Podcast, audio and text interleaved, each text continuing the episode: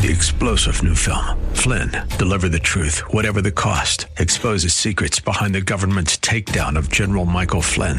Flynn knew what the intel world had been up to. He ordered the first audit of the use of contractors. This set off alarm bells. He told the truth. He was the most dangerous person for Donald Trump to hire. They had to get rid of Flynn. Flynn, Deliver the Truth, Whatever the Cost. Available now. Watch it today. Go to SalemNow.com. SalemNow.com. Thank you for joining us today for On the Road with Jesus, hosted by Rhody Fisher. As a Christian mom for over 40 years and a teacher of the Bible in public schools for 25 years, Rhody will take you on a journey with some of her friends as they share their experiences and testimonies from their walk with Christ. You'll see that you are not alone in your search for God, your victories with Him, or your failures. Welcome to On the Road with Jesus. Now, here's your host, Rhody Fisher. Throughout the home, God raised me up as a staff, the head staff. I spent 2 years in the home. Wow. Yeah, my home director was like a prophet back then. He says, the first year is to get you off your head, and the second year is going to teach you how to stand. So that's before I came in the home, but wow. He told me that. But I spent 2 years in the home, and I remember in 2004. Rehab conference in Chicago. Mm-hmm. I was already 3 months, 4 months ready to graduate. And tell us what graduation means. Well, graduation means is that you complete the home. You fulfill, first of all, commitment to Christ. It means you graduate, you went to the process, like going to school, you pass it. We all take tests, like at school. Mm-hmm. And sometimes we fail the tests. Mm-hmm. And that doesn't mean that we're going to pass, we fail. But in that time, it's like we take tests and so we fail, but we learn from those tests. Right. And graduation is part of learning to retake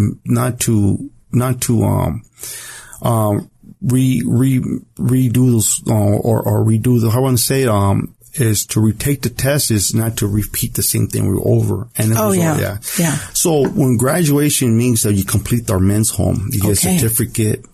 So 2 years later, you're ready to graduate. I'm ready to graduate. And so you're in Chicago. I'm in Chicago. And then when I came back from Chicago, I was sent to go to the East Coast. Oh. For 1 month. And not knowing that God, because I was asking God, God, what do you have for me? What is your plan for my life? Because I'm ready.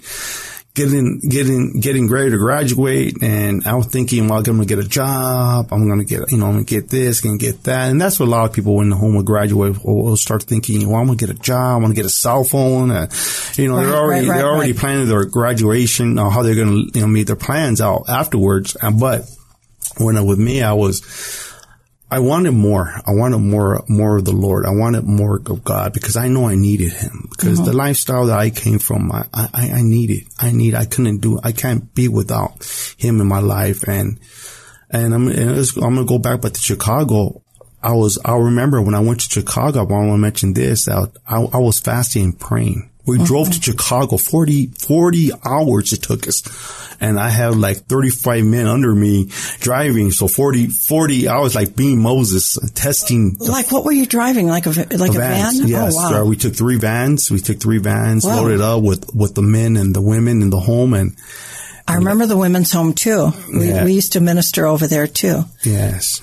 So you're in Chicago. And what happened, I was fasting and praying that I wanted God to speak to me, to hear from the Lord. And all week, I said, man, I'm not hearing God. What was your plan? But it was the last speaker on the last day. And it wasn't the beginning of the service. It was right after when they opened the altar. And it was a trip because I remember I closed my eyes and lifted my hands. And all of a sudden, I just felt I heard a stampede, everyone was running. Huh. And then I just felt a cool breeze. Just when I opened my eyes, everybody was still standing there. Huh. But I broke and I felt that God had called me and separated me for a purpose. you know, and I knew I was called, but, you know, I didn't, okay, Lord, where are you trying to take me to? And so when I got back from Chicago, 2 months down the line, I went to Bridgeport, Connecticut. Oh. The Victory Outreach in Bridgeport, and they were trying to start a home, pioneer a home. So we went up there, me and 4 other men, and I was the team leader. They go there. So I went up there and went there for four weeks. And we went out to hit the streets, knowing a different culture, a different world to us, because we're from the West Coast and they're in the East Coast. It's different. Very traditional back there. Yeah. Old, right. Low building, colonial. Yeah. And we were there. And we was witnessing. I remember I had a report, and Pastor Roy had us call on a Sunday morning service. We were in Bridgeport, and head back. And I remember that I was on the phone. I was like sharing the church about, man, what's going on here. The you know, seeing what's going on. You know, it's a need. I mean, and not knowing that. You know, I mean, what I was seeing actually the need of people caring, heart. And then when I came back from Bridgeport, Pastor Roy would come and share. It was on a Thursday. I remember he came and told me on a Thursday. He said, what do you think by going to Corona with Pastor Adolf? So that's what brought you to Corona was Pastor Adolf starting his church then. Yes. And so that was Pastor Adolf and Sister Annette. Yes. And I think they had Abigail then. Oh, yes, yes. And they had their other daughter, Amber, I think. Amber, yes. And they lived in that home over by Stater Brothers. Yes, Brentwood, 1692 West Brentwood Drive. I still remember it. I remember it, too, but I don't remember the address. You're funny. Super. So here you were. You'd gone to Connecticut, too, and now God is calling you. Mm-hmm. To be under Pastor Adolf. Yes. and his family. Yes. You probably were living at the home at that time with them, right? Yes, yes. And so you're hitting the streets with them. Yes. Trying to start this new church. Yes. Here in Corona. Wow, I remember that was such a long time ago because I don't know. I'm not exactly when you guys moved here, but I do remember that Mark and I moved here in 2005, and Pastor Adolf and his family and you were already here. Yes.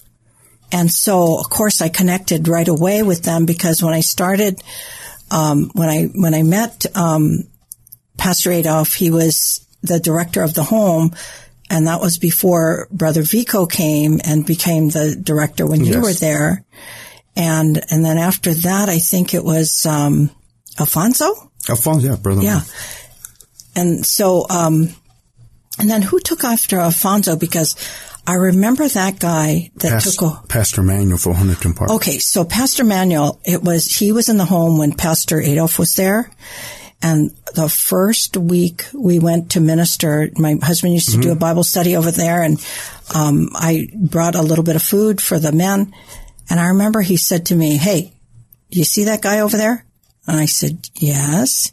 He says, if it wasn't for Jesus, I'd be killing him now because he's from a different gang. Mm. And I thought, what are we doing here? What am I hearing? I've never heard this kind of talk before. And then a couple of weeks, we're doing this Bible study. You know, I think we used to do it once a month and then we went every week. But we're doing that Bible study on Saturday.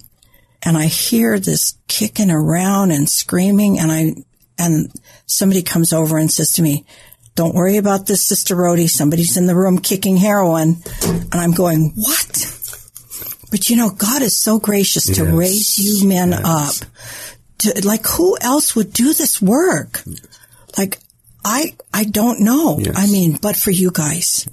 So, tell me a little bit about Corona and starting the, so you were like the assistant pastor then, right?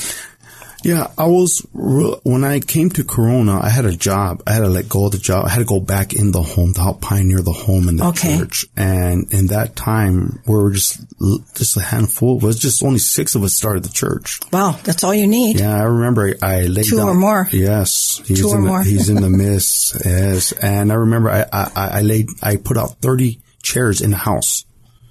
Wow. Yeah, 30 chairs. Expecting. Amen. That's the way to do it. And there, that's when, I was right there living with them. And I remember we used to go out. He used to wake me up. Pastor A's would wake me up by 10 o'clock, 11 o'clock at night. And he's going to hit the streets, beloved. He's going to say, beloved.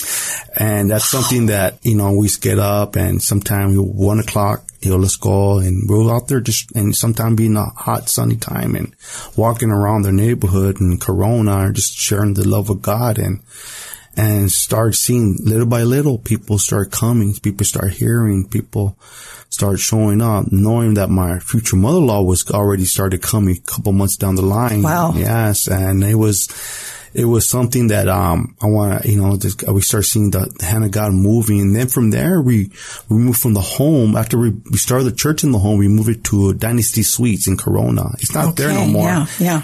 Now it's the entrance for the eastbound of the 91. Yeah, yeah, it is. It is. But it was there. We moved there and still we only had like 10 people. And from there, Pastor Adolf, he had faith, he had vision, and he always been a man of vision, a man of faith, and taking us, leading us, and by the Lord. And then we went to the gymnasium in the city, and we're in the same year from when we went from the home in 2005, April 2005 to the Dynasty Suites. From the Dynasty Suites of August 2005, we went to a gym, and it was whole to 300 people, but with 10 people. But that's when we start seeing God start moving by faith and people started coming and our homes start growing. Men are start coming in. Like you said, men would come in and it was, they would come in drug with addictions and other things. And we just believe by God's going to change us. Put hands on them, pray for them, share the word of God. And we start seeing some transformation start taking place. Then it was time for me to Pastor A to release me the home.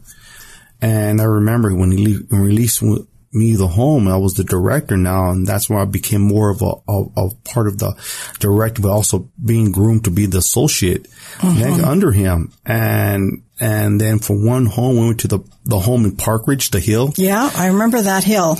Yeah. Our car tire would go in circles trying to get up that hill. Yeah. Because it was all gravelly and holes all over the place.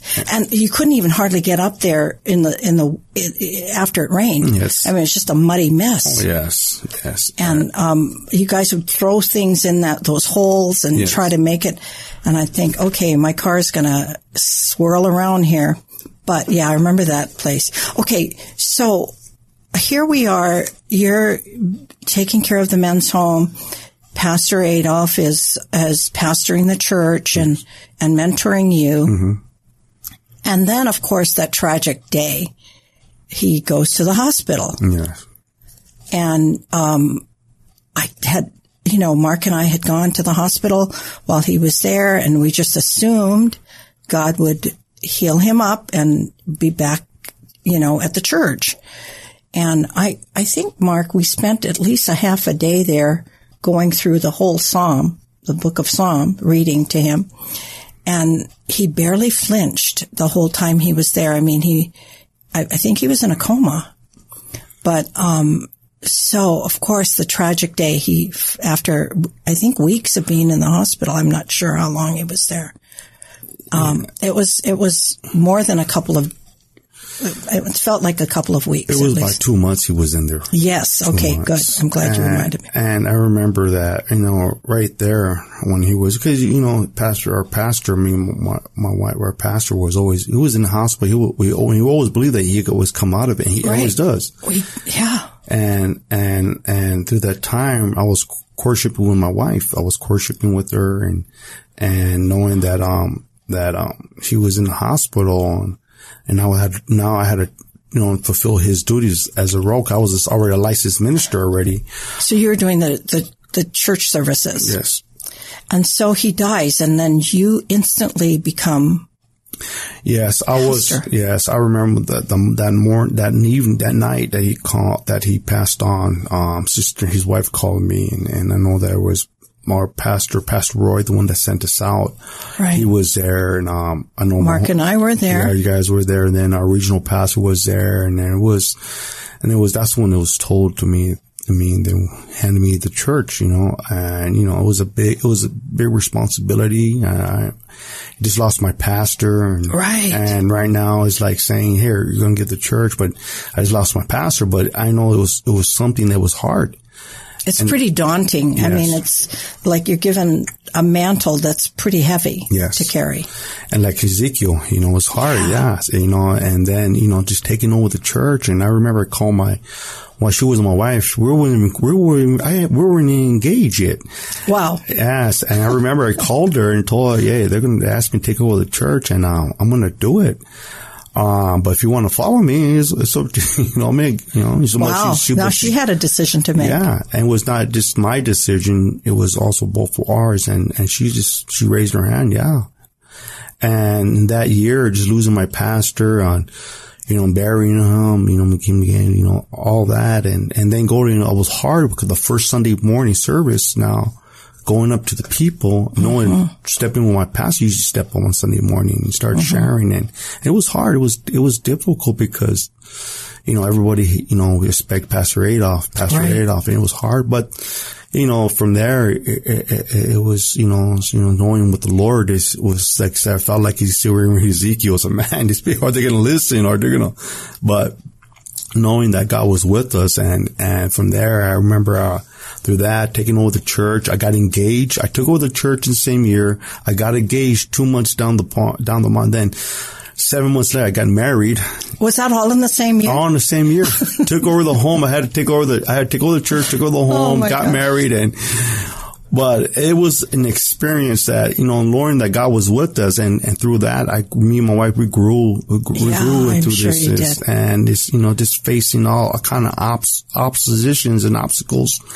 But the Lord's been faithful. It's been faithful, and just thinking that hearing testimonies after testimonies, I was in a home, and I said, man, how could this? And then I was like, man, but I just pray that when people hear testimonies after testimony, like Ezekiel, was hard for him, but he was trying to keep the people's hopes alive in God. Hey, there's hope. God's with us. God could get you through this. Mm-hmm. He's going to get you through this. It might be 70 years. You might go to a journey or face whatever season you're in. You're going to get through this. And that's what the Lord was sharing with me. He said, you're going to get through this. I'm with you. I will never leave you or forsake you. I've been with you since you were young, and I'm with you now. And if I brought you this far, I'm going to take you even further. And that's something that, just neat now, I see in our church, it's growing, and, now I'm not running the home. I was running the home I was living with the home for 17 years. Right. I remember that. So now you have, a director of the home, so you don't have to do that.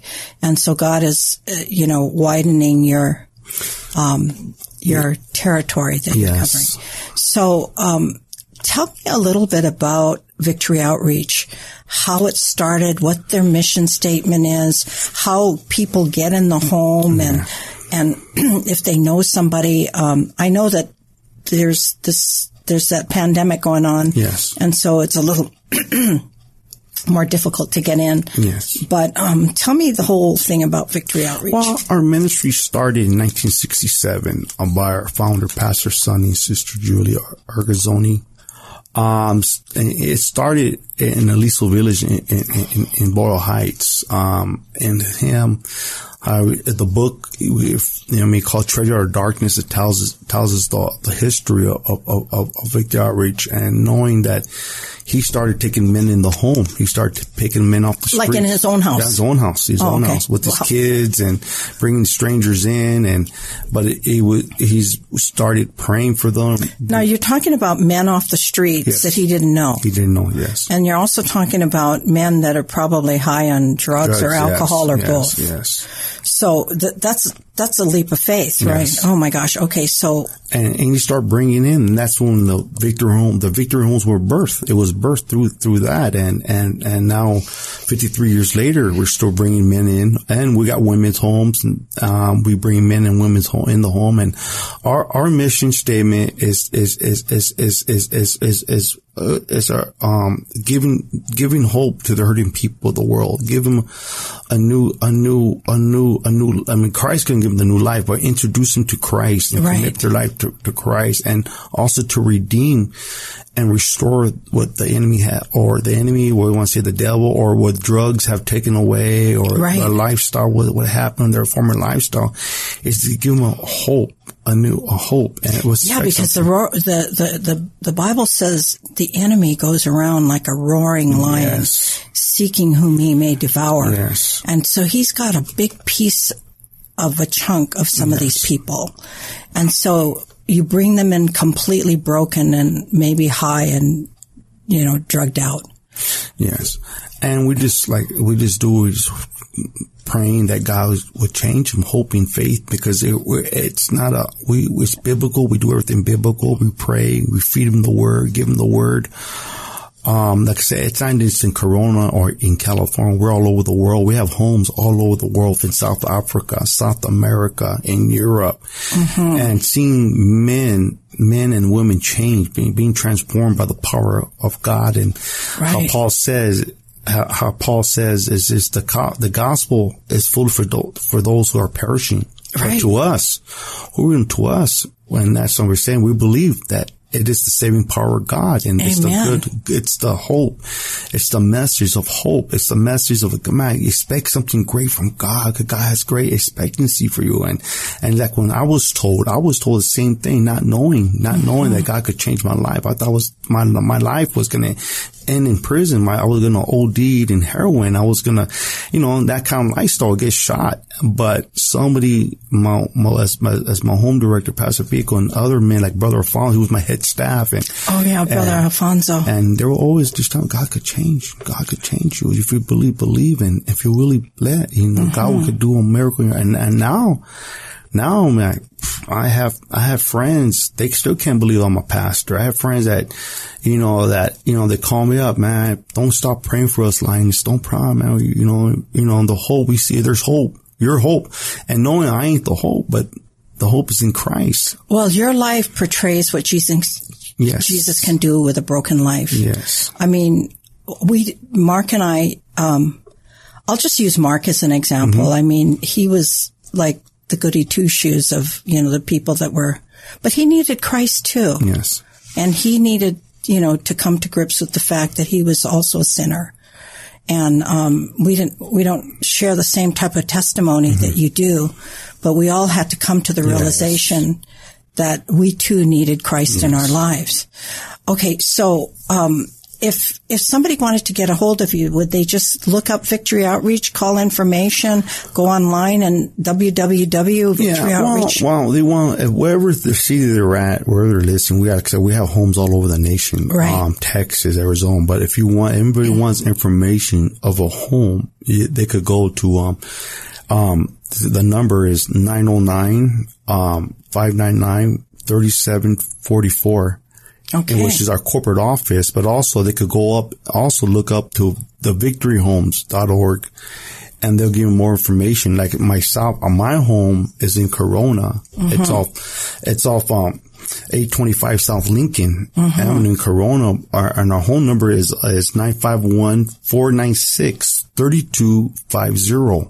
Okay. And our home director is Brother Ray Mendiola. Love that guy. Yeah, director right there. He came in the home about 2 years ago, and God restored him. I sent him to Anaheim for 6 months, and he came back, and now he's running my home. Wow! But also, we have our church office number is, it's also 951-987-0555, and also they want to get a hold of our website is vocorona.org.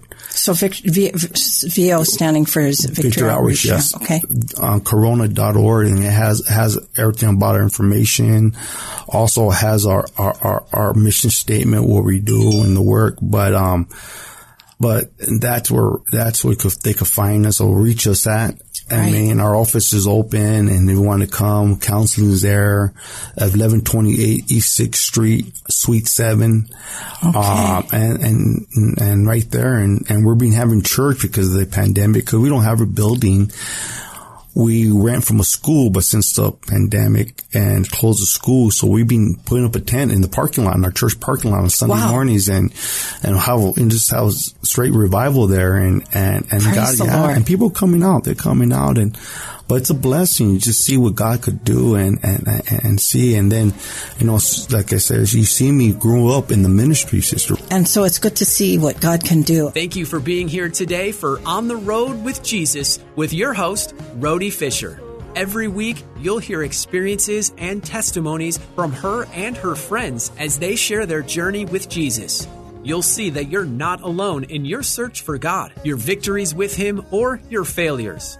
If you have a question about today's show, email Rhody Fisher at rahfisher@ontheroadwithjesus.com, spelled R-A-H, Fisher, at on the R-H-O-D-E with Jesus.com. Or leave a voicemail at 951-817-0094. That's 951-817-0094. On the Road with Jesus is sponsored by Global Expressions Language Project.